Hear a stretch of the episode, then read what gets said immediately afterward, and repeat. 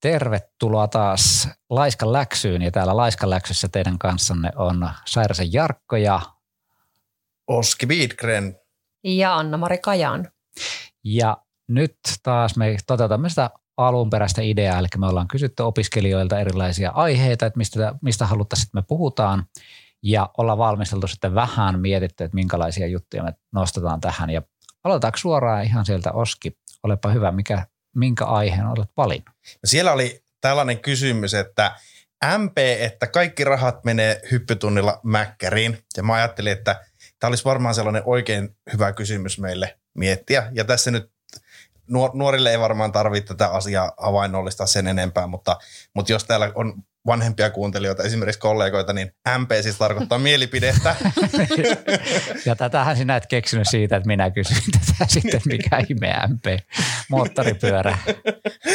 Just näin, mutta tota, mutta, mutta tota, lähdetään nyt kuitenkin liikenteeseen siitä, että ei ole välttämättä mielipidettä tästä asiasta, koska, koska tota, se on varmaan niin kysyjän asia, että mihin hän rahansa käyttää, mutta olettaisin, että, että tota, kysyjä pitää tätä tilannetta niin jossain määrin huonona tai ei toivottavana, koska hän on päättänyt tästä kysyä meiltä, että mitä me ajatellaan siitä, että kaikki, kaikki rahat menee mäkkäriin. Ja tota, mä ajattelin, että tässä on kyse ehkä sellaisesta ilmiöstä, joka on minua jonkin verran viime aikoina kiinnostanut, jota mä kutsun sanalla hinku, joka ei ole välttämättä silleen tieteellinen psykologinen käsite, mutta tarkoittaa mun mielestä sitä, että on ihan pakko saada jotakin. Ja joskus se voi tarkoittaa jopa sellaista tilannetta, että on ihan pakko saada jotain sellaista, mikä ei ole hyväksi.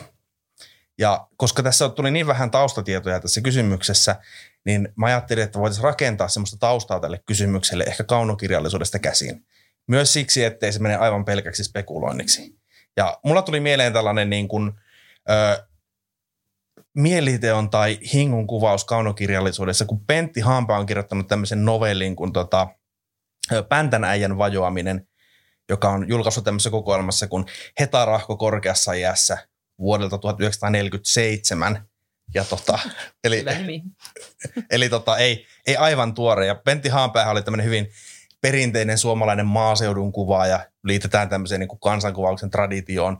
Hän oli, oli pohjoisesta kotosi ja hän tosiaan syntyi 1905 ja kuoli 50-luvun puolivälissä. Ja tota, tämä päntänäijän vajoaminen kertoo siis tällaisesta päntänäijästä, jolla on syksyisin tämmöinen tilanne, että hänen on aivan pakko päästä niin kuin syksyn ensimmäisille jäille.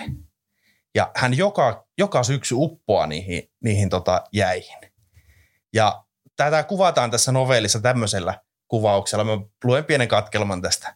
Syksyisen jään sileällä pinnalla oli hänen turtuneeseen mielensä merkillinen selittämätön vaikutus.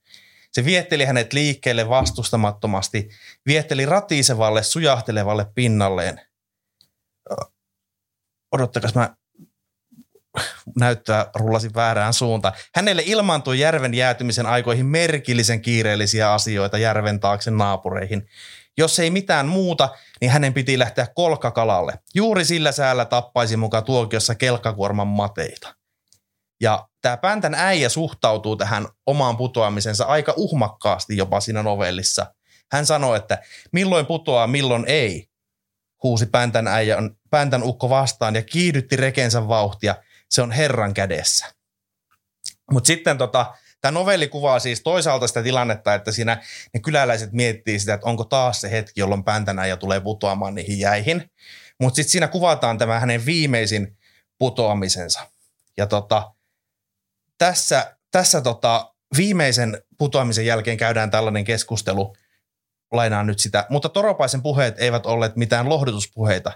Se oli nyt neljäs kerta, kun sinä hukuit peräti, puhumattakaan pienemmistä porskahduksista – Muista, että jos sinä vielä pudotat itsesi, niin minä en vedä, vaan painan syvemmäksi. Jospa nyt riittäisi, myönteli Päntän äijä. Ainakin täksi syksyksi. Toropäinen tuijotteli pelastamaansa yhä tutkivasti. Siltiköhän sinä jäihin vajoat, että saisit muutosta elämääsi. Kokisit, kuinka sinut ongitaan kuivalle, kuten tärkeä kappale. Hoidellaan henkiin ja saat suuhusi viinaa ja muutakin. Mutta Päntänäijä huokasi, että mikä, mitäpä ihminen mahtaa kohtalolleen. Ja Päntän äijä on usein niin kuin tulkittu kirjallisuudessa niin kuin eri näkökulmista, että mikä saa Päntän äijän putoamaan. toisaalta tässä on kyse siitä, että Päntänäijällä on ihan todella kova halu päästä sinne jäälle. Sitä kuvataan esimerkiksi tällä tavalla. Reen kepeä kulku jollain tavoin lumosi hänen mielensä. Päässä vilahti ajatus, että mikään tässä elämässä ei ollut niin sileätä kuin syksyinen jää. Että se reellä sinne jäälle meneminen on sille päntänäijälle siis todellinen elämys. Mutta sitten toisaalta päntänäijä aina kun se menee sinne jäille, niin siinä on myös kyse siitä, että hänen täytyy hoitaa joku asia siellä järven toisella puolella. Käydä ehkä hoitamassa joku kauppa-asia tai tavata joku ihminen. Ja mun mielestä tässä novellissa on aika paljon niin kuin puhetta siitä, tai niin kuin, voi tehdä tulkinnallisen eron, että joko voi ajatella niin, että Päntänäjän on ihan pakko päästä sinne jäälle silläkin uhalla, että hän putoaa. Tai sitten se jotenkin se jää kulkuväylänä saa Päntänäjälle semmoisen niin kuin ajatuksen, että hänen on aivan pakko päästä ihmisten luo toiselle puolelle järveen. Eli tässäkin voi tulkita, että Päntäjällä on hieman erilainen motiivi siellä sen hingun takana. Mutta mä haluaisin kysyä teiltä, koska, koska mä tein tässä nyt tällaisen ratkaisun, että mä niin kuin lähdin kuvaamaan tätä kysymystä tämmöiseen niin kuin vertaamalla sitä kaunokirjalliseen tekstiin. Ja te olette niin kuin psykologian ja filosofian opettajia. Että mitä ajatuksia teillä on siitä, että minkälainen ilmiö se on, kun on ihan pakko saada jotain? Ehkä joskus jopa sellaista, mikä ei ole lainkaan hyväksi. No siis tähän itse asiassa, musta, kiitos tosi kiinnostava kuvaus tuosta ja tuntematon tota, teos mulle itselleni äh, toi, pitää ehkä lukea päntänäijästä. Tota, äh, montakin ajatusta itse asiassa nyt tosta tuli, tosta tuli mieleen, mutta mä ajattelin sitä, että siis psykologiassahan itse asiassa niin kuin, äh, lähdetään siitä, että, että ihminen ei missään nimessä välttämättä tavoittele hyödyllisiä asioita. Ja itse asiassa sellainen lähtökohta, että ajateltaisiin, että olisi ihminen, joka pyrkisi vaikka optimoimaan niin kuin oman elämänsä ja tekemään mahdollisimman hyviä ratkaisuja, niin mä luulen, että sellainen ihminen nääntyisi kyllä niin kuin siihen mahdottomuuteen, että miten me voidaan valita ää, paras ratkaisu kaikista niistä asioista, mitä me voidaan elämässä valita. Ää, mutta sitten toisaalta psykologiassa lähdetään siitä, että kaikilla teoilla on niin kuin joku niin kuin funktio, että meidän toiminta on intentionaalista, eli tavoitteellista. Ja siinä mielessä niin kuin vaikka tämän päntänäijän niin kuin hingulla päästä sinne rantaan, niin, niin kuin sanoitkin, si, siinä on niin kuin joku, joku, joku syy siihen niin kuin on. Ää, ja yleensähän niin kuin psykologiassa lähdetään siitä, että ihminen hakee toiminnallaan ää, jonkinlaista mielihyvää ja sitten tällaista myöskin puhutaan homeostaasista tai tällaista tasapainosta, että ei esimerkiksi tule liian isoja mielipahoja ihmiselle. Mutta tota, sitten tuli myöskin tuosta, kun selitit niin mieleen, että, että tota, tietyllä tavalla nykyään puhutaan myöskin tällaisista elämyshakuisista ihmisistä, jotka tarvitsevat tällaisia niin kuin suuria kokemuksia ää, elämässänsä jopa niin kuin isojen riskien niin kuin, ää, kustannuksella, niin ehkä päntänäijä on tällainen elämyshakuinen äijä. Mutta siis mä ajattelin itse niin kuin, ää, tota, myöskin sellaista mahdollisuutta tähän päntänäijän tilanteeseen, että toi hinku, hinkuhan on jonkinlaista tällaista, niin kuin, vapauden kaihoa. Ja samoin, jos mietitään nuoria nyt sen Mäkkärin kanssa, niin, niin, niin tota, et, et ehkä sitä Mäkkäriin lähtemistä voisi ajatella tällaisena niin kuin vapauden kaihona, koska kouluhan on, jos mietitään, niin kouluhan on tietynlainen niin kuin pakkolaitos. Koulu on tällainen tehdas ja koulu on säiliö, johon siis lapset laitetaan siis tänne, jotta aikuiset vois käydä töissä ja sitten lapset on täällä säilössä. Ja koulu normittaa tosi paljon sitä, että mitä niin kuin mitä, mitä saa tehdä. Mun lapsi, joka nyt on ekalla luokalla, niin ihan siis muutama päivä sitten sanoi, että, että mua ärsyttää äiti niin paljon, kun koulun kello soi, niin meidän on mentävä sisään.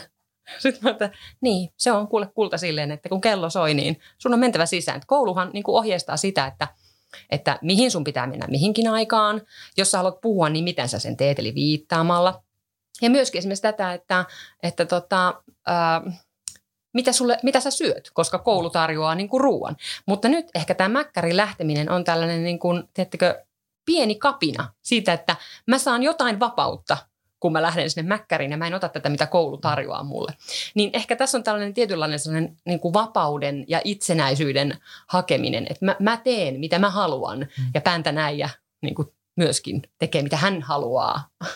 Mutta joo, tällainen ajatus. Tosi mieleen. kiinnostava ajatus. Sain heti kiinni tosta ja, ja sopii mm. vielä tosi hyvin mun mielestä siihen jäähän, mm. koska mä oon silleen viettänyt lapsuutta maalla. Ja mulla on semmoinen muistikuva, että että usein siihen liittyy se talvi tuo sen vapauden. Koska talvella on eri kulkureitit kuin kesällä. Talvella sä voit lähteä jäälle tai sitten sä voit mennä vaikka, vaikka niin kuin keväällä hankikantoa pitkin. Se tuo ihan toisenlaista vapautta. Mm. Kyllä. Mm. Mulla ehkä, me lähden liikkeelle semmoista konekiima-käsitteestä tässä, mikä meillä tota, lanseerattiin psykologiystävän kanssa tuossa silloin opiskeluaikoina ajat sitten. Ja se konekiima tarkoittaa siis sitä, että aika ajoin tulee sellainen, ainakin minulle ja olen, olen huomannut, että mies olet tulee, tulee aika usein tällainen kiima hankkia joku laite tai joku tekninen vempele tai jotain muuta vastaavaa. Ja siinä, se tulee sellaisena, sellaisena että että se on pakko niin kuin selvittää kaikki mahdolliset siitä ja käydä TM-vertailut, ja, eli tekniikan maailman vertailut läpi sieltä ja arvioida erilaisia hinta politiikat, miten se hinta kehittyy, voisiko pärjätä edellisellä mallilla ja kaikkea muuta. Et tosi paljon tekee työtä siihen eteen. Ja sitten jos se unohtuu siinä tilanteessa, ja sitä vielä, vielä sen verran pitää sanoa, että, että pitää käydä niin myöskin hiplaamassa sitä laitetta jossa kaupassa ja kokeilla, että kyllä tämä on hienoa ja kaikkea tällaista. Mutta sitten jos se unohtuu siinä hetkessä ja sitten palaatkin sitten kolmen kuukauden päästä ja huomaat sen kaupassa, että nyt se alennusmyynnissä jossain siellä ja se tulee, että ai niin, mulla oli niin kuin silloin oli hirveä kiima saada tuo tuote. Ja sitten oli, niin kuin, että, että hyvä, että en ostanut, koska en olisi mitään tehnyt sillä tuotteella. Eli silloinhan meillä tulee täyttyä tämä kummatkin siinä, että, että me niin kuin halutaan jotain, mutta meillä ei, sit loppujen lopuksi meillä ei ole mitään tekemistä sillä. Me itse näen sen ehkä tuota, jotenkin tämmöisen niin kuin eskapismina, että sitten meillä niin kuin, jos meillä on joten, jotenkin muuta niin kuin raskasta tai meillä on ra- stressiä tai jotain muuta vastaavaa, niin sitten on hyvä aina olla jotain niin kuin hölynpölyä, jota sitten käytännössä niin kuin me käytetään aikaa messiä ihan hirveästi ja ihan niin kuin ylimaallisesti sitä aikaa. Ja minulla itsellänikin tällä hetkellä niin kuin joitain sellaisia, että me seuraan erästä jalkapallojoukkuetta, joka niin kuin menee vähän niin kuin sille, että onko tuo enää tervettä tuo seuraaminen. Ja sitten taas niin kuin me itse niin kuin koen sen just sillä tavalla, että se on niin kuin sitä hölynpölyä että sillä ei ole niin mitään merkitystä, että mikä, mikä se niin maailmanlaajuisesti olisi niin tällainen. Ei sillä ole mitään merkitystä, mutta silti sitä tulee tehtyä, koska sille pääsee eroon tästä työstä ja siitä niin arjesta, mikä meillä on. Et sitten niin tavallaan tällainen hinku jonnekin, niin se on samalla niin sitä kapinaa, mutta myöskin sitten, että sitä normaali ympäristö pääsee johonkin, että huh, nyt minä voin hengittää vähän aika rauhassa. Tällainen niin itsellä tulee tästä mieleen. Joo, Tosi kiinnostava ajatus toikin. Mä kyllä tunnistan sellaisen, vaikka mulla ei ehkä ole sitä konekimaa, mutta, mutta tavallaan tunnistaa sen, että, että niin kuin joidenkin tuotteiden ostaminen on niin kuin sellainen, että saattaa syntyä sellainen hetkellinen niin kuin pakonomainen mukamas tarve mm. johonkin. Ja mainostajat tietysti lukee näitä psykologian teoriat, että ne löytää niin kuin se, että nyt vähän aikaa enää.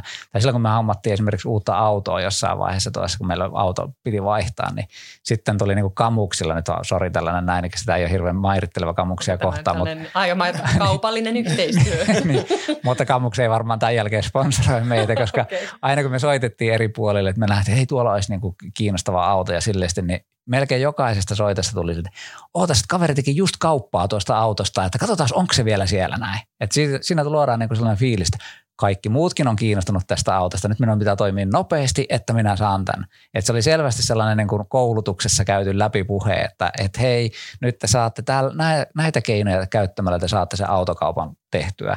Ja silloinhan meihin luodaan tämmöistä niin kuin psykologista mm. niin kuin painetta, että meidän pitää toimia jollain tietyllä tavalla – ja toki näitä psykologisia vaikutusmenetelmiä ja kaikkia muita on ankkurointia, hinnan ankkurointia, mikä esimerkiksi Black Friday tuota, päivässä näkyy, että, että sanotaan, että okei, nyt on neljällä kympillä, tähän vaikka normaalisti tämä on sada, sadan euron tuote ja sitten me ollaan hirveästi, sit nyt kyllä tekee, mutta sitten kun me katsotaankin niitä oikeasti niitä menneitä hintoja, niin ne oli ihan sitä 40 aikaisemminkin.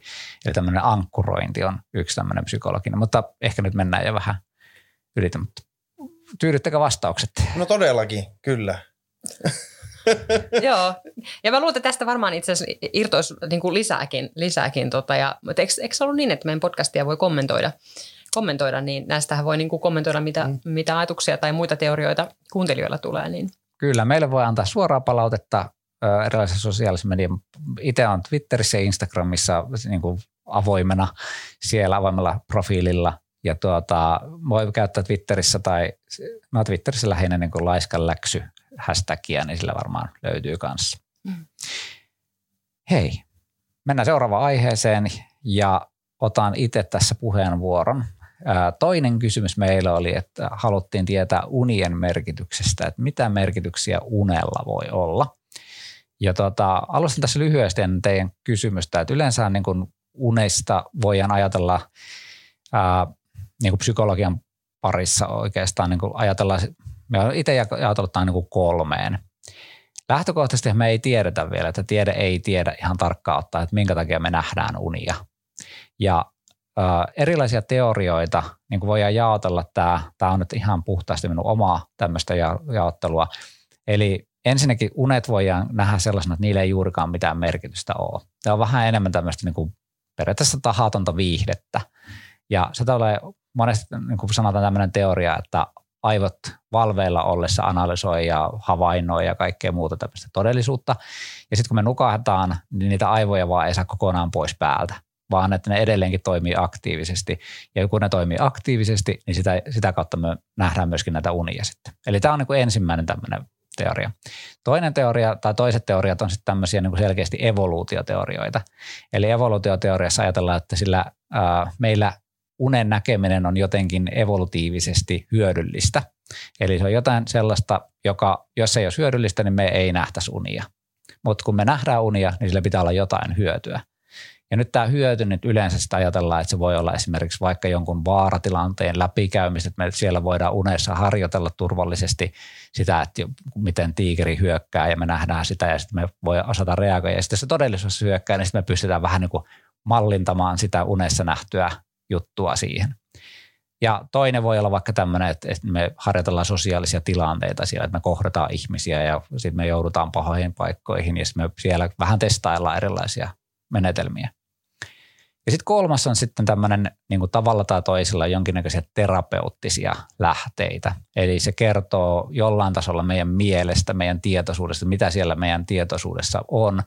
Ja varsinkin psykoanalyysissä, niin se on vielä enemmän ehkä tämmöisiä vähän niin kuin tiedostamattomia tai ainakin esitietoisen rajalla. Että me ei oikeastaan tiedetä, että mitä ne unet siellä on, mutta ne yrittää jotain kertoa meille ja nyt sitten psykoanalyysin tehtävänä olisi vähän niin kuin tulkita sitä, että mitä ne, mitä ne unet haluaa meille kertoa.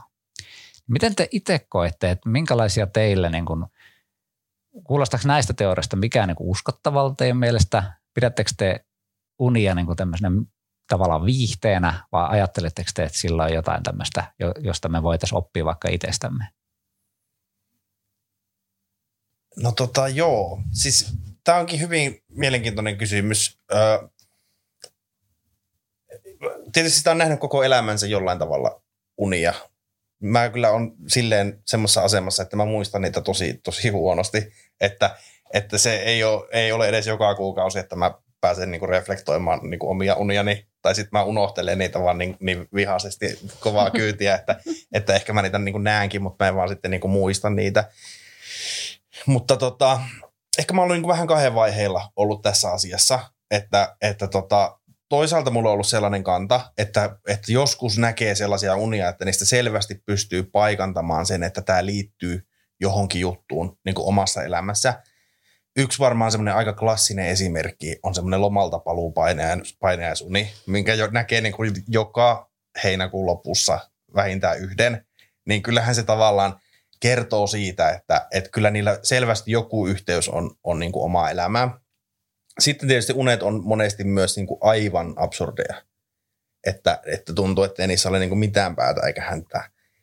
Että sit on vaikea nähdä sitä yhteyttä. Et toisaalta mä näen, että kyllä niissä unissa voi käsitellä, mutta sitten joskus tuntuu siltä, että en, en löydä sitä juttua. Sitten tämä unien tulkinta-aihe on sellainen, että, että, että mulla on niinku tuttu kaveri, tämä niinku, jossain määrin tämä Jung, puhuttiin tästä aikaisemmin, tästä jungilaista unien tulkinnasta, ja, ja hän, hän vaikuttaa niin korkealentoiselta että mä en ole sitten koskaan niin kuin lähtenyt ainakaan omia uniani tulkitsemaan, kun mä oon pikkusen ehkä ennakkoluuloisesti suhtautunut siihen ymmärtämättä asiaa kovin syvällisesti. Ehkä tämmöisiä ajatuksia mulla. Mielenkiinnolla kyllä kuulisin niin kuin lisää unien tulkinnasta. Joo, mäkin odotan ihan kiinnostuksella tätä tota, Jarkon unien tulkinta-aihetta. Ja itse asiassa mä tässä pari viikkoa sitten, ää, ei, ei siis varmaan viime viikolla, mä näin sellaisen unen ja mä mietin, että nyt varmaan pitäisi Jarkolta kysyä tästä niin tulkintaa. Mä oon unohtanut sen unen jo. Mä yritin painaa sen silloin yöllä mieleen, että nyt muista tämä tapahtuma, mutta sitten se niin kuin katosi. Ää, mutta mä lähtökohtaisesti suhtaudun ensinnäkin kaikkiin noihin kolmeen teoriaan silleen, että mun mielestä kelposelityksiä tuntuu olevan niin kuin intuitiivisesti nämä, nämä kaikki. Ja jotenkin musta tuntuu, että kyllä siellä tavallaan just nämä aivojen biologiset perusmekanismit, niin, niin tavallaan joka tapauksessa yöllä siis on niin kuin käynnissä, niin, niin, niin tavallaan nyt katkesi ajatus, mutta ei se mitään. Tota, äh, mitähän mun piti oikeasti sanoa tästä? Niin, se piti sanoa, että, että tavallaan mä ehkä ajattelen näistä unista silleen, että, että, että sieltä varmaan paljon sellaista kiinnostavaa ja tärkeää terapeuttista voi löytyä just siitä, että mitä tavallaan mulle nyt on tapahtumassa tai tapahtunut ää, tai mikä on niin kuin tärkeää mun elämässä. Mutta sitten mä vedän niin kuin rajan siihen, että ennen uniin en – niin kuin, tavallaan, niitä en pidä niin kuin luotettavina, että osahan sitten ajattelee niin, että, että voi unissa nähdä myös jotain, mitä tulevaisuudessa tulee tapahtumaan. Ja sitä mä en niin kuin pidä niin kuin peruste, tai mä en usko, että siihen on minkäänlaisia luotettavia perusteita, että näin voisi käydä. Mutta tavallaan mun mielestä tämä on silleen niin kuin tosi kiinnostava aihe myöskin, että sä varmaan kohta Freudia sitten käyt läpi, mutta, mutta tavallaan niin kuin kun sä puhuit tuosta, että aivot ei sammu yöllä, niin sehän on just tavallaan näin, että aivot käsittelee yön aikana sit näitä monia, monia asioita. Ja tämä on musta siinä mielessä kiinnostavaa, että mehän ajatellaan arkisesti, että me ollaan ikään kuin tämän laivamme kippareita sillä, siinä mielessä, että mä olen tietoinen omista ajatuksistani ja, ja mä pystyn vähän niin kuin päättämään, että mitä mä ajattelen vaikka päivän aikana. Mutta tosiasiassa meidän aivot todellakin siis käsittelee niin kuin asioita silloin, kun me ei olla tietoisesti niin kuin mitenkään kipparina siinä laivassa. Ja sitten se tietysti herättää sen ison kysymyksen, että kuinka vapaata tämä meidän ajattelu ylipäätään on, jos osa siitä tapahtuu itse asiassa tiedostamattomana. Ja se tunnistetaan tietysti myös psykologiassa tämä ilmiö, että, että ihmiset hän ratkoo ongelmia myös unissaan. Että mulla on esimerkiksi yksi tuttu, joka usein kertoo, että jos hänellä on joku ongelma ää, päiväsaikaa, mitä hän yrittää ratkaista, niin hän usein herää yöllä ja tajuaa, että nyt mä olen ratkaissut sen. Että hän kerta kaikkiaan siis herää yöllä ja tajuaa, että tässä tämä ratkaisu on, tästä on niin kuin kyse. Ja se tietysti kertoo siitä, että, että siellä niin kuin jotenkin jossain alitajunnassa nyt niitä ongelmia ratkaistaan, vaikka mä en tietoisesti päätä ratkaista niitä tietyllä tavalla. Tämä kuulostaa ihan teille itse aina herän aamuyöstä pohtimaan, että ei todellakaan ratkea siinä. Että, tai ainakaan ne ratkaisut ei ole mitään kovin häppesiä siinä vaiheessa. Että. Mulla taas käy niin, että päivällä tulee sellaisia alitajunnoista puskevia ideoita. Eli mulla on, mä olen täysin varma, että mä en päivälläkin autopilotilla. No niin, tässä jo vähän puhuttiinkin Freudista, eli tuota, me pohjaan tämän nyt seuraavan tällaisen vähän pienen syväluotaavan jutun tähän Freudin unien tulkintateokseen, siis alun perin Die Traumdeutung, joka on siis alun perin julkaistu vuonna 1899, mutta Freud tuota, täydensi tätä teosta ihan tuonne 1920-vuoteen asti. Ja tätä on myöhemmin, Freud on myös sanonut, että tämä unien tulkinta on ollut hänen pääteoksensaan. Ja siellä esitellään muun muassa Oidipus-kompleksia ja siellä luodaan pohjaa tälle superego ID-ekosysteemille ja muuta. Ei ehkä suoraan niin puhuta näistä, mutta siis selkeästi näkee siellä, että siellä puhutaan näistä jutuista. Näitä klassi, klassisia psykoanalyysin ja psykodynaamisen tera, tota, näkemyksen asioita. Mutta tota, pääideathan tässä Freudilla on se, että unet on subjektiivisia, eli henkilökohtaisia. Että ne ei ole mitään sellaisia, että nyt kun näet tämän, niin sitten sinulla on odotettavissa tällaista, tai että kaikki ihmiset kokee tämän asian niin kuin tällaisena näin se kyllä käy siinä kirjassa läpi sellaisia kohtia, missä on sellaiset, että normaalisti, jos nähdään tämmöinen, niin aika yleisesti ihmiset näkee, tai niin kuin näkee sitten tällaisia ja tällaisia asioita siinä. Ja, mutta se ei kuitenkaan mene niin, että aina kun näet tämän, niin se tarkoittaa tätä, vaan se on enemmänkin tämmöinen niin kuin henkilökohtainen. Tämä on niin kuin terapian ajatuskin on se, että, että käytännössä eihän psykoterapeutti niin kuin – pysty terapoimaan ihmistä, vaan se auttaa sitä ihmistä terapoimaan itteensä. Että se niin kun ihminen itse henkilökohtaisesti miettii ja pohtii niitä asioita terapeutti sitten toimii niin apuna siinä matkalla, että miten se sitten toimii. Ja samalla tavalla niin unien tulkinnassakin, että, että unien tulkitsija ei voi tulkita toisen unta niin kuin siitä niin kuin objektiivisesti vaan katsomalla, vaan se voi auttaa sitä un, niin kuin asiakasta sitten tulkitsemaan sen oman unensa. Eli sillä tavalla se on niin kuin subjektiivinen. Ää, ainekset tulee yleensä Freudin mukaan niin kuin edellisen tai vähintään lähipäivien tapahtumista, mutta se ei ole ehkä niin olennaista, että ne on nimenomaan miltä se näyttää, vaan enemmän olennaista on se, että mitä sieltä niin kuin tulee sieltä nyt sieltä idistä tai siellä niin kuin tiedostamattomasta. Ja se kohta niin kuin selvii siinä. Ja sellainen ihan Grandmaster-ideahan sillä Freudilla on se, että unet on tämmöisiä toiveen toteumia. Ja se toiveen toteuma tarkoittaa sitä, että me saadaan siinä niin kuin toteutettua joku toive. Ja usein ne toiveet saattaa kuitenkin olla niin radikaaleja ja niin kipeitä, että me ei niin kuin sallita, että meillä on tavallaan sitten, jos niin kuin supereko sellainen säännöt ja ohjeet, se, että joku sanoo, että hei sinä et saa tehdä noin, niin nyt sitten se supereko on ikään kuin se, joka estää meitä haaveilemasta sitä tai toteuttamasta sitä juttua. Esimerkiksi vaikka, että jos teillä on niin kuin hyvä kaveri on tehnyt jotain juttua teille, joka, josta te olette niin kuin katkeria sille, niin sitten te saatatte olla, että te tapatte jonkun ihmisen siellä jossain unessa ja te oikein, että hitsi vielä tuntupa hyvältä tappaa tuo ihminen ja se on ihan random tyyppi, se voi olla vaikka rikollinen siinä, joka oikeuttaa vielä, että hei nyt minä tein tämän, tällaisen näin. Mutta sitten siinä oli kummallinen piirre, että sillähän oli sen kaverin hattu päässä. Ja nyt tämä hattu on nyt tämmöinen symboli, joka käytännössä niin kuin liittää sen siihen, että itse asiassa te haluatte tappaa sen teidän kaverin siinä unessa. Sillä tavalla, että te olette niin, niin katkeroituneita, että te haluatte tappaa sen kaverin siinä, mutta koska se on niin vahvasti kielletty, se ihmisen tappaminen, varsinkin kaverin tappaminen, niin se pitää verhota tämmöiseen valeasuun. Mutta sitten kuitenkin siellä on tämmöinen, tavallaan Freud sanoi, että tämä supereko on unessa on niin pikkusen ää, niin kuin matalammalla tasolla ja sitten se antaa tämmöisiä niin kuin vihjeitä siitä, että mistä siinä oikeastaan on kyse. Eli sillä tavalla niin kuin unet on toiveen toteumia. Ja sitten kun unta tulkitaan, niin löydetään unesta yleensä joku syvempi toive, joka sitten loppujen lopuksi toteutuu siellä. Ja nämä toiveet tulee niin kuin lähtökohtaisesti sillä idistä, eli sillä vietistä, joka on niin kuin tämä eläimellinen puoli meissä, joka pistää meidät toimimaan, joka niin kuin tavoittelee mielihyvää ja se on niin kuin se eläin meissä. Ja supereko on tosiaan sitten ne vanhemmat, jotka on kieltäneet tai opettajat, jotka kasvattaa ja kaikkea sellaista. Ne on niin kuin se supereko. Ja i, sitten ego siinä Freudin teoriassa on sitten se niin kuin toimiva minä, joka näyttäytyy ulkopuolisille. Ja se tasapainottelee näiden viettien ja sitten näiden sääntöjen ja ohjeiden mukaan, mukaan sitten omalla tavallaan. Ja tuota, ja nämä toiveet on tosiaankin sieltä idistä tulevat toiveet on yleensä liian suoria, ronskia, kipeitä tai jotain muuta vastaavaa ja niitä pitää sitten se supereko kurissa. Ja valveilla tämä supereko on siis vahva ja estää ne viettien lähteet tehokkaasti, paitsi sitten joissain psyykkisissä häiriöissä tulee sellainen ja silloinhan päästään tähän psykoanalyysin varsinaiseen niin toimintaan siinä. Nukkuessa sitten se on vaimeen tämä supereko ja päästään niitä viettejä sitten vihjeiden kautta tähän uneen. Eli tämä on nyt se perusajatus. Eli näennäisesti nämä unet kertoo lähipäivistä, mutta niin kuin esimerkiksi vaikka siitä koulun aloittamisesta tai heitteen alkamisesta.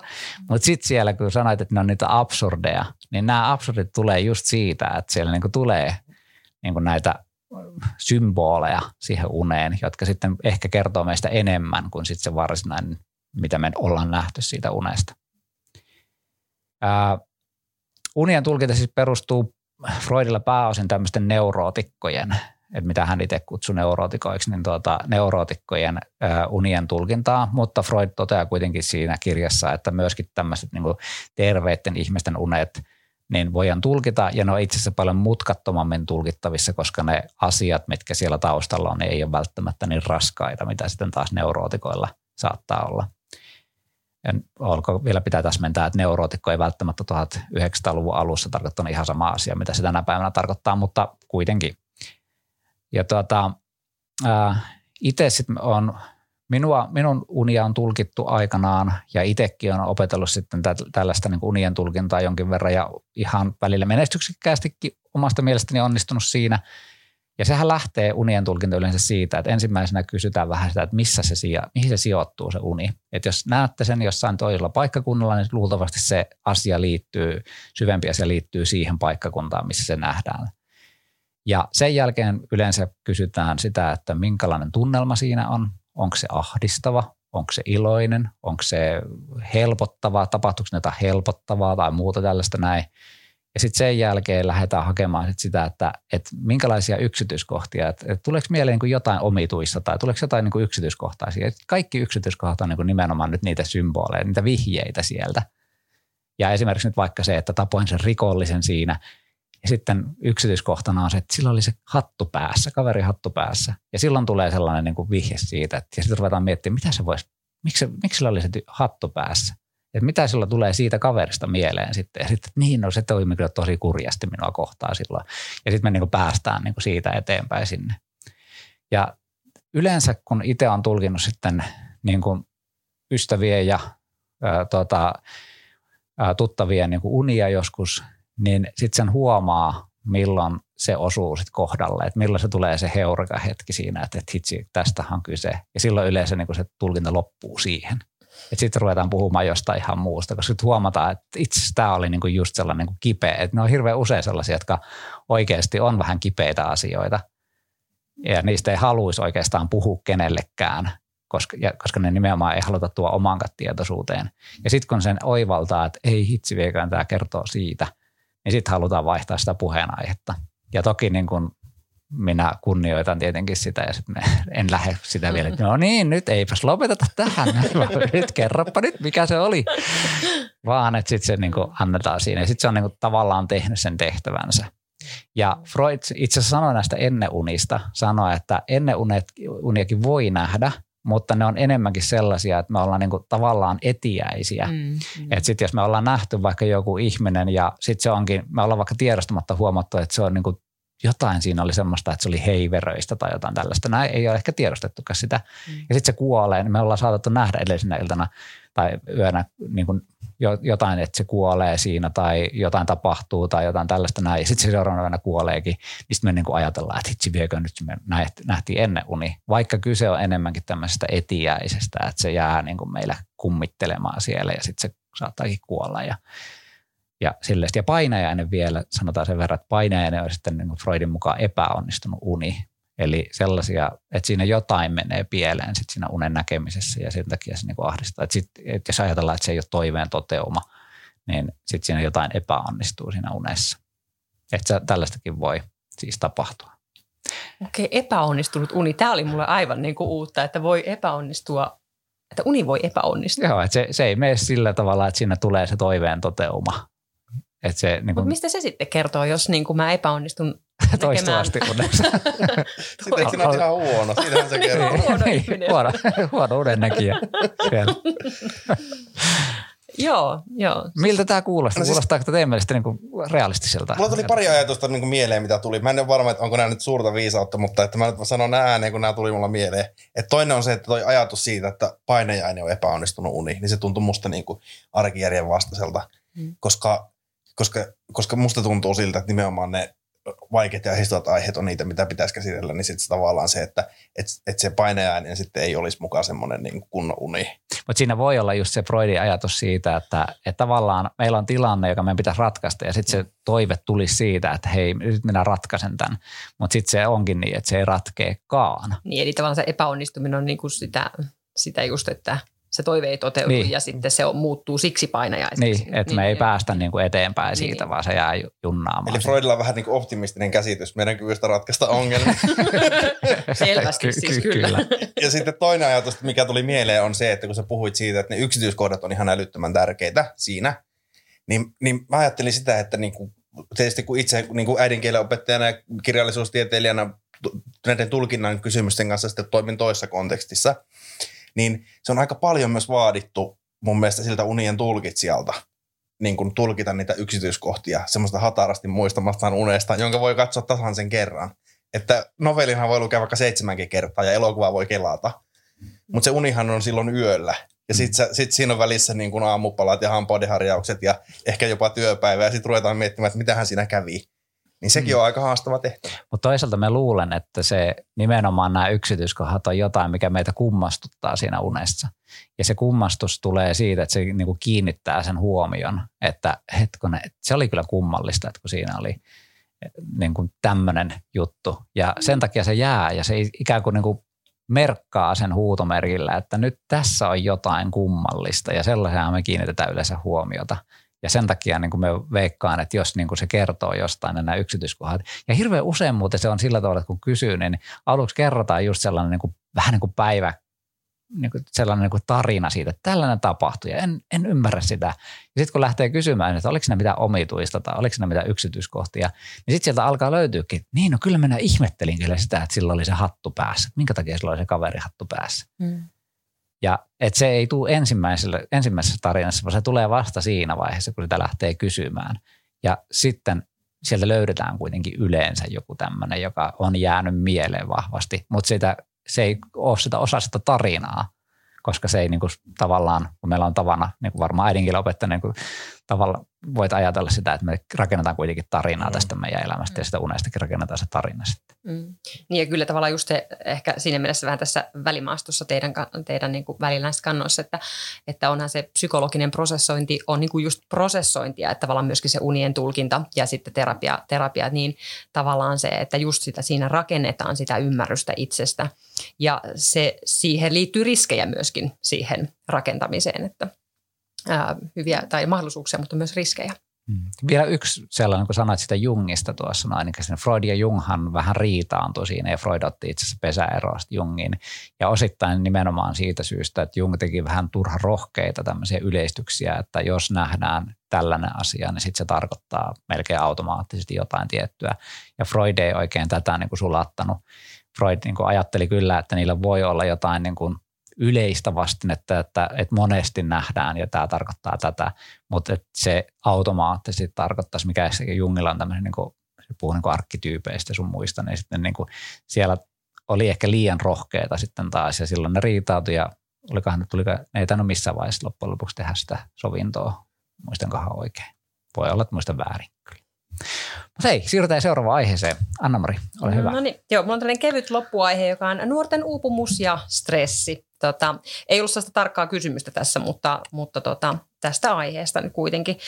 Tota, ää, ja siis tota, tämä nuorten hyvinvointi on tietysti sellainen aihe, mistä ollaan tosi kiinnostuneita. Tätä tutkitaan jatkuvasti ja selvitellään. Ja nyt nämä viime aikojen, sel- viime aikojen selvitykset on siis näyttänyt, että suunta nuorten hyvinvoinnissa ei ole ainakaan ollut kauheasti parempaan päin. Että etenkin koronan jäljiltä nuoret kokee enemmän yksityisyyttä ja uupumista, kouluun kyynistymistä ja sitten nyt just viikonloppuna, en tiedä huomasitteko, mutta uutisoitiin siitä, että myös nuorten itsetuhoisuus on noussut. Eli tosi huolestuttavia asioita. Toisaalta tästä uupumisesta on puhuttu kyllä tosi pitkään, että ainakin kymmenen vuotta on mun mielestä puhuttu, että nuoret uupuvat nyt liikaa ja mistä on oikein kyse. Ja tietysti tällainen uupuminen niin kuin herättää kaksi isoa kysymystä, että yksi, että mikä tätä niin kuin aiheuttaa, että miksi nykynuoret uupuu niin helposti ja mi- mistä se stressi syntyy. Ja sitten toinen kysymys, mitä en kyllä ehdi tätä, tässä mun alustuksessa kommentoida, on se, että miten tätä voitaisiin ehkäistä. Ää, mutta tota, mä ajattelin niin tähän valtavan laajaan aiheeseen niin ottaa pari näkökulmaa ja sitten yhden teorian, jonka avulla tätä voisi pikkasen yrittää niin hahmottaa. Mutta ennen kuin mä käyn näitä läpi, niin ajattelin teille esittää tällaiset lyhyet kysymykset, että ää, kun te olitte lukioikäisinä, niin minkälaiset asiat uuvutti ja stressasi teitä, Jarkko ja Oski?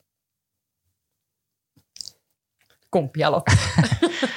no joo, tuota, silloin kun me olin nuoria lukiolainen, nyt jos palataan siihen hetkeen, niin ensimmäisenä tulee mieleen, että ei minä nyt ihan hirveästi tainnut stressata mikään niin kuin suuremmalta. En ollut mikään sellainen kunnollinen oppilas tai mitä, mitä sellaista, että soitin kuolonmetallia ja tuota, vietin railekasta elämää. Ehkä siinä vaiheessa alkoi tulla jo kuitenkin jonkinnäköisiä tämmöisiä identiteetti, identiteettiristiriitoja ja muita. Että kyllähän se niin nuoruus sinällään on vaikeaa, tai ainakin itselle oli vaikeaa niin tämmöinen murrosikä. Mm. Että siinä, siinä oli kaiken näköistä sitten semmoista niin kuin just sen identiteetin kanssa – ja se identiteettikysymys oikeastaan ratkesi vasta siinä vaiheessa, kun muutti pois sieltä niin kuin kotiseudulta ja sai luoda sitten sen identiteetin vapaasti uudelleen. Ja sen takia ymmärrän paljon niin kuin sitä vaikka, että jos joku ihminen joutuu elämään identiteetin niin, tai semmoisessa roolissa, joka ei vastaa sitä identiteettiä, niin se on aika haastavaa siinä. Mm.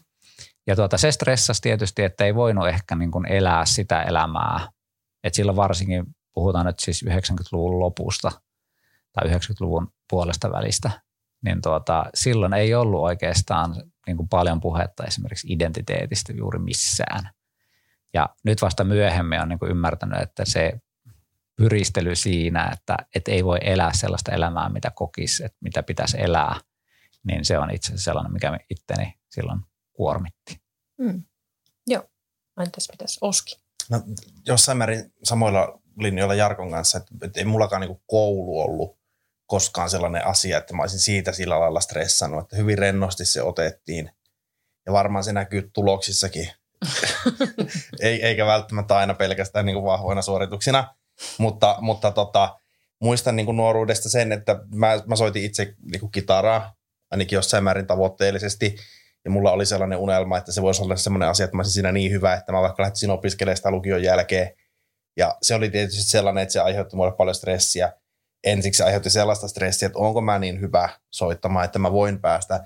Mun instrumentti oli sähkökitara, mikä on tosi kilpailtu instrumentti, ja mä mietin, että pärjäänkö mä tässä hommassa. Ja sitten kun mä tajusin jossain vaiheessa, että mä välttämättä pärjää, en tiedä sitten, että sekin tuli sille niin isona se ajatus, että mä tiedän, oliko se perustuko se totuuteen, mutta mulle tuli sellainen ajatus, niin sitten tietysti sekin oli omanlaisessa konflikti, että mitä sitten sen jälkeen tehdään. Mutta ei se koulu ollut, pois lukien ehkä ylioppilaskirjoitukset, koska siinä vaiheessa musta tuntui siltä, että musta ei ehkä tule kitaristia, niin sitten mun piti pärjätä niissä, että mä pääsisin jotain muuta opiskelemaan. Mutta varmaan mulla oli sellaisia niin kuin nuoruuden tämmöisiä, niin kuin, mitä nyt varmaan useimmilla nuorilla on, että, että onko mä niin kuin riittävän hyvä ja mitä noin muut musta ajattelee ja, ja tykkääkö ne musta vai eikö ne musta tykkää ja onko mä silleen niin kuin arvokas ja hyvä ihminen. Tämmöistä pohdintaa varmaan mitä aika monilla on. Että kyllä mäkin muistan sen, että kyllä se nuoruus oli varmaan semmoinen niin kuin suurten tunteiden aikakausi. Mm. Että jos miettii vaikka niin kuin nykyistä elämää ja sitä, niin, on, niin kyllä silloin oltiin koko aika jostain pikkusen niin kuin enemmän tai vähemmän niin kuin huolissaan. Joo. Mm. mm. Ja ehkä vielä sen verran lisään tässä nyt, kun puhuit, niin että nuoruuteen kuuluu se, että keho muuttuu. Ja silloin oli niin kuin, sillestä, silloinhan vertaili itseensä hirveästi muihin, ja että, mm. Että minkälaiset ominaisuudet jollain on. Ja itse muistan senkin, että niin kuin mulla ei kainalla karva, karva niin kuin kasvanut niin tuuheeksi silloin kuin muilla, muilla kavereilla. Ja mä muistan, että se oli ihan hirveä, että mä en uskaltanut nostaa käsiä ylös, kun oli tuota, kaidalla karvat oli niin hepposet, että mutta, mutta siis jotain tällaisiahan sitä, niin että näähän muodostuu niin kuin nuorelle tai niin kuin siihen aikaan niin kuin muodostuu tosi isoksi kysymykseksi. Siksi me naurettiin, koska toi on niin totta, että se sattuu. että kaikillahan meillä on nämä omat, omat kainalokarva-asiamme tai muut vastaavat. Mutta jos nuori kuuntelee tätä näin, niin kyllä ne kainalokarvat kasvaa. ja sitten ehkä myöskin asiat menee mittasuhteisiin jossain vaiheessa. Mutta niin Kerropa meille. No joo, joo siis äh, mä arvelinkin, että, että jotakin tämän suuntaista ehkä vastaisitte. Äh, tota, jotenkin mä ajattelen, että nykyään tosi paljon puhutaan siitä, että, että koulu stressaa, mutta mä ehkä itse ajattelen just siihen suuntaan, että ehkä se koulu on jonkinlainen ilmiasu, tai sellainen helppo niin kuin sanoa, että koulu stressaa, mutta ehkä ne stressin aiheet nykyäänkin itse asiassa on vähän niin kuin moninaisempia.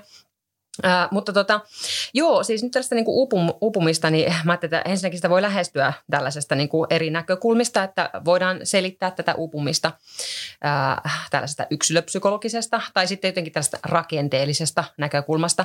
Ja usein se yksilöpsykologinen lähtökohta on tosi helppo, että, että esimerkiksi sellainen ihminen, joka nyt uupuu, niin saattaa helposti niin kuin jopa syyttää itteensä siitä, että miksi mä nyt väsyn tähän kouluun tai miksi mä en jaksa näitä juttuja, että musta on nyt varmaan jotain vikaa, kun mä en, mä en niin pysty tähän. Ja, ja varmaan niin kuin osan tästä nuorten uupumisesta voikin selittää tällaisilla niin kuin yksilötason ilmiöillä, esimerkiksi tavallaan henkilökohtaisella elämäntilanteella tai vaikka tietyt persoonallisuuden piirteet voi altistaa stressaamiselle ja sitten tällaiset niin sanotut psyykkisen itsesäätelyn taidot voi olla puutteellisia. Mutta sitten niin kuin sanoitte, niin myöskin se itse nuoruus sinänsä on niin kuin kuormittava vaihe, koska siinä tapahtuu ihmisessä niin paljon asioita. Mutta sitten tavallaan niin kuin, mä ehkä itse kritisoin vähän sitä, että me usein selitetään sitä uupumista tällaisella niin kuin yksilön ominaisuuksilla, koska sitten sehän tarkoittaa samalla sitä, että, että uupumista voisi ehkäistä myöskin tällaisilla niin kuin, ää, yksilötason toimilla, ja sehän ei missään nimessä mene näin. Että me voidaan tiettyyn pisteeseen asti niin kuin huolehtia siitä omasta hyvinvoinnista, mutta sitten tavallaan mä ajattelen, että sellainen yhteiskunta ei ole kyllä mitenkään toivottava, jossa valtavan monien pitää tavallaan hirveästi hoitaa itseänsä, niin kuin käydä terapiassa tai syödä lääkkeitä tai niin jotenkin hoitaa itseänsä. Että se on kyllä niin kuin merkki sit siitä, että jotakin muuta on pielessä kuin sinä yksilönä.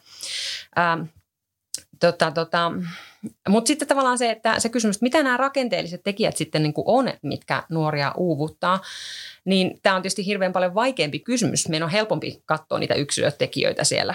Mutta, tota, mutta, mutta koska tähän nyt hirveästi, niin kuin, hirveästi olisi vastauksia, vastauksia, mitä mä pyörittelin, mutta mä ajattelin koittaa nostaa tähän yhden tällaisen niin kuin psykologian teorian esiin, mikä voisi auttaa hahmottaa tätä. Sellaiset psykologian tutkijat kuin Desi ja Ryan on esittäneet motivaatiota koskevan teorian, tai oikeastaan se on mun mielestä enemmän niin kuin tällainen elämän mielekkyyttä ja hyvinvointia koskeva teoria. Ja he niin tavallaan kysyy siinä, että mikä tekee elämästä mielekästä, että minkä takia me tehdään yhtään mitään. Ja jotenkin mä ajattelen, että uupumushan on sellainen tila, että me ei niin kuin ehkä jotenkin koeta merkitystä enää niin kuin niissä meidän asioissa, tai niin kuin jotenkin se stressi on niin iso, että, että ei, ei niin tunnu järkevältä enää. Niin tota, heidän mukaan mm, hyvinvoinnissa ja motivaatiossa on kyse niin kolmesta perusasiasta, mitkä pitäisi täyttyä ää, yhteisöllisyydestä, sitten autonomiasta ja kyvykkyydestä.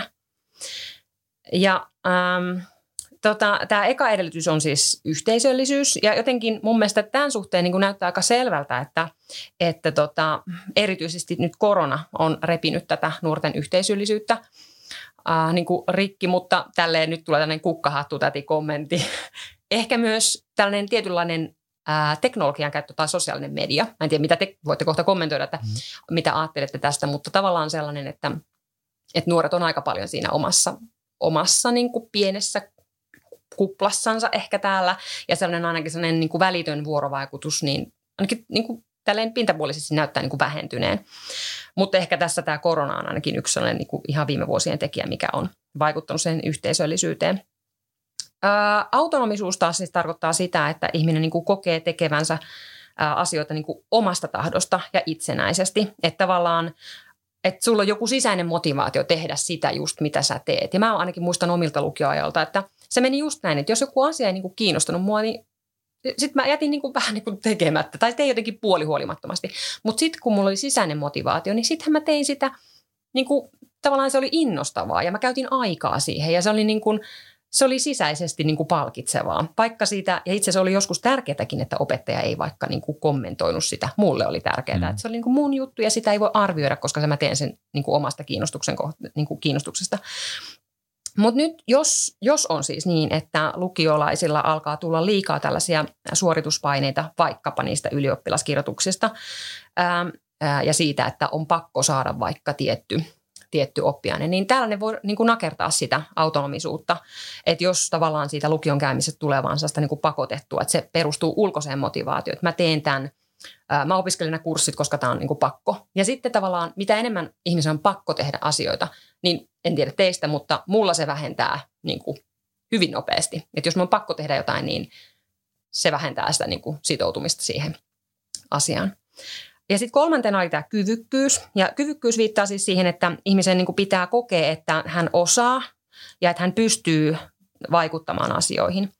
Ja tämä on tietysti myös tällainen, niin kuin, että voi tietysti miettiä, että miten koulu pystyy niin kuin tarjoamaan nuorille sen niin kuin kyvykkyyden kokemuksen, mutta mä en usko, että koulu pystyy tekemään tässä ihan kaikkea. Et jos me mietitään tätä, tätä niin kuin meidän nykyistä yhteiskuntaa, niin mä en usko, että nuoret joka päivä miettii esimerkiksi ilmastonmuutosta, mutta mä voisin kuvitella, että esimerkiksi ilmastonmuutos on sellainen niin kuin ilmiö meidän todellisuudessa, joka voi näyttää vähän sellaiselta, sellaiselta niin kuin seinältä, joka kaatuu päälle ja johon ei yksilönä pysty vaikuttamaan kauheasti.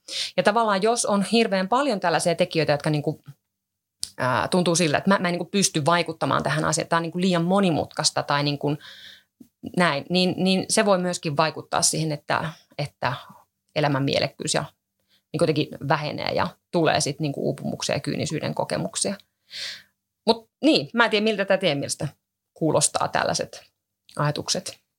Kyllähän tästä saa niin kuin monta, monta kohtaa sieltä. Että jos tämä viimeiseen nyt lähtee vaikka siihen, että tuota, tähän kuulostaa ihan siltä, että puhutaan niin kontrollin puutteista. Mm. Ja tämähän on jo monen psykologin, psykologisen tutkimuksen niin kuin avulla todistettu, että se, että jos meillä ei ole kontrollia johonkin asiaan, niin se silloin stressaa meitä. Ja tämähän varmaan klassinen koe on se ollut tämä liukuhiinakoe, jossa oli kaksi liukuhiinaa ja kaksi ihmistä siinä vieressä ja sitten toiselle laitettiin punainen nappi, että se saa keskeyttää se liukuhina siinä vaiheessa sitten, kun haluaa. Ja toinen, toisenlaista nappia ei ollut. Ja sitten tuota, laitettiin hommat toimimaan, niin pelkästään se punaisen napin olemassaolo, että hän voisi halutessaan keskeyttää sen, niin vähensi sen tuota ihmisen stressiä siinä. Vaikka sitä ei tarvinnut painaa kertaakaan sitä nappia, niin silti se toi tämmöisen niin kuin kontrollin tunteen siihen. Ja itse niin kuin näen jotenkin sen sillä tavalla, että ää, kyllähän meillä niin kuin se tulevaisuus on se, mihin niin kuin opiskelijatkin suuntautuu. Ja sitten kun se ei tänä päivänä näytä niin hirveän selkeältä tuo tulevaisuus, että jos mä ajatellaan vaikka työelämää, niin meidän vanhemmat on eläneet sellaisessa työssä, jossa, tai niin kuin valmistuneet johonkin ammattiin, ja ne on sitten siinä työpaikassa loppuun asti. Ja sitten taas meidän, meidän ikäluokka on ehkä sitä, joka valmistuu johonkin ammattiin ja sitten se vaihtelee työpaikkaa sellainen, tai keskimäärin seitsemän työpaikkaa olla vuoden tai niin kuin elämän aikana, työura-aikana. Ja sitten nyt sanotaan, että niin kuin nuorilla on sitten sellainen, että pitää niin kuin luoda itse sitä työtä, että tulee tupettajia ja tulee kokemusasiantuntijoita ja muuta, että tavallaan tehdä itsensä merkitykselliseksi tässä. Ja silloin tulee myöskin tämä, niin kuin, että olen, pystynkö minä tällaisen niin kuin merkityksellisen työhön. Niin ja sehän on hirveän rankkaa vielä siinä mielessä, että tällaiset vaikka sosiaalisen median työt niin perustuu sille, että ulkopuoliset muut mm. ihmiset tavallaan antaa sen arvon sulle – Kyllä. Ja esimerkiksi nuorille mä koen, että tämä on varmaan tosi rankka, että, että sun pitää saada se muiden suosio. Ja mm. Hui, itse en haluaisi. Sitä. Ja, vi, ja viimeinen asia, mikä oli siihen ensimmäiseen liittyen se yhteisöllisyyteen ja siihen laitteisiin, mitä oli, niin, että tavallaan sit pitää muistaa myöskin se, että laitteiden avullahan he ovat yhteisöllisiä, koska sitten ne on sosiaalisen median kautta niin kuin oikeastaan hyperaktiivisia siellä, mm, mm. siellä. Mutta sitten taas me voidaan keskustella siitä, että onko se saman verosta kuin tämmöinen kasvokkaan kohtaaminen ja mm. keskustelu ja rauhoittuminen yhden asian äärelle ja tämmöistä näin, vai onko se sellaista niin kuin tempoilevaa ja vähän niin kuin sellaista pinnallistakin jossain mielessä. Mitä Oskin mietit? Mulla tuli pari sellaista ajatusta mieleen. Toinen oli se, kun puhuttiin tuosta koronailmiöstä ja näin, että, että mä oon käsittänyt, että tämä on niin kuin aika laaja yhteiskunnallinen niin kuin suuntaus, joka ei koske niin kuin myöskään vaan nuoria, vaan että, että tämmöinen niin kuin ahdistuneisuustyyppinen oireilu on, on kauhean yleistä. Jossain lehdessä luki, että taitaa olla tällä hetkellä, nyt sitten ulkomuistista – viikkoja sitten lukemia niin lehtijuttuja, mutta että yle, yleisimpiä että, niin kuin tämmöisiä niin kuin sairauspoissaolosyitä mm. näinä päivinä ja tälleen, että onhan se varmaan niin kuin kauhean, kauhean tota, tota, iso, iso, iso asia ja mm. varmaan olisi, olisi tarvetta miettiä, että, että mikä sitä synnyttää. Mm. Ja noin noi älylaitteet on kyllä varmaan sellainen, niin kuin, just, just niin kuin sanoitte, semmoinen vähän niin kuin kaksiteräinen miekka, että, että toisaalta, toisaalta just se, että, että kyllä se niin kuin huomaa itsekin, että jos joskus vaikka on liikaa niin kuin ärsykkeitä, että vaikka saattaa olla niin, että istuu koko päivän tietokoneella ja kotona katsoo sitten jotain Netflixiä ja sitten kännykkä, kännykkä räppää, niin tulee aika levoton olo siitä. Mutta sitten toisaalta sitten, niin kuin toi mitä Jarkko nosti esiin, on myös hyvä huomio, että kun puhuttiin siitä, että, että, että, että, että voi olla nuorena sellainen olo, että miettii sitä, että miettiikö muut näitä asioita ja onko tälleen näin, niin kyllähän sen netin kautta löytää myös semmoista samaistumisen kohdetta, mikä sitä auttaa siinä arjessa, mutta ei mulla varmaan sen ihmeellisempää. Mm. Ja ehkä sellainen, jos halutaan vielä loppuun tähän löytää näitä keinoja, että miten sitten tätä voisi tehdä, niin kyllähän tähän niin kuin, tavallaan ne ohjeistukset, mitkä on, niin ne on varmaan monen kertaan jo toistettu ja kuultu, eli semmoinen niin toiminnan ohjauksen parantaminen esimerkiksi vaikka, että tehdään aikatauluja, mm. tehdään kalenteri, kalenteria käytetään, tehdään sitä kontrollia ikään kuin siihen omaan elämään, niin se tietysti on yksi sellainen, joka auttaa siinä.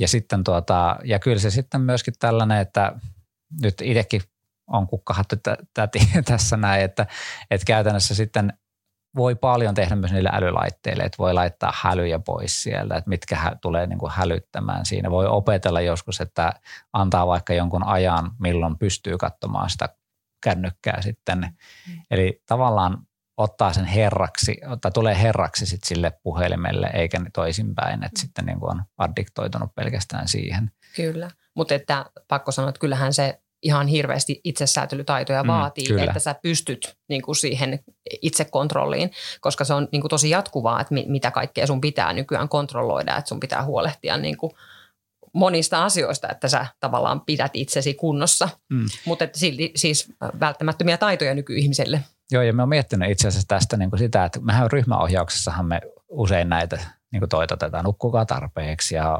hallitkaa älylaitteitanne ja tehkää kalenteria ja kaikkea mm. muuta tällaista näin. Mutta kun se ongelma on oikeastaan siinä, että, että opiskelijoilla ei välttämättä ole motivaatiota lähteä. Että se tuntuu niin raskaalta ja se tuntuu niin paljon helpommalta niin kuin mennä siihen nopean niin kuin viihteen ja mm. nopean helpotuksen tielle.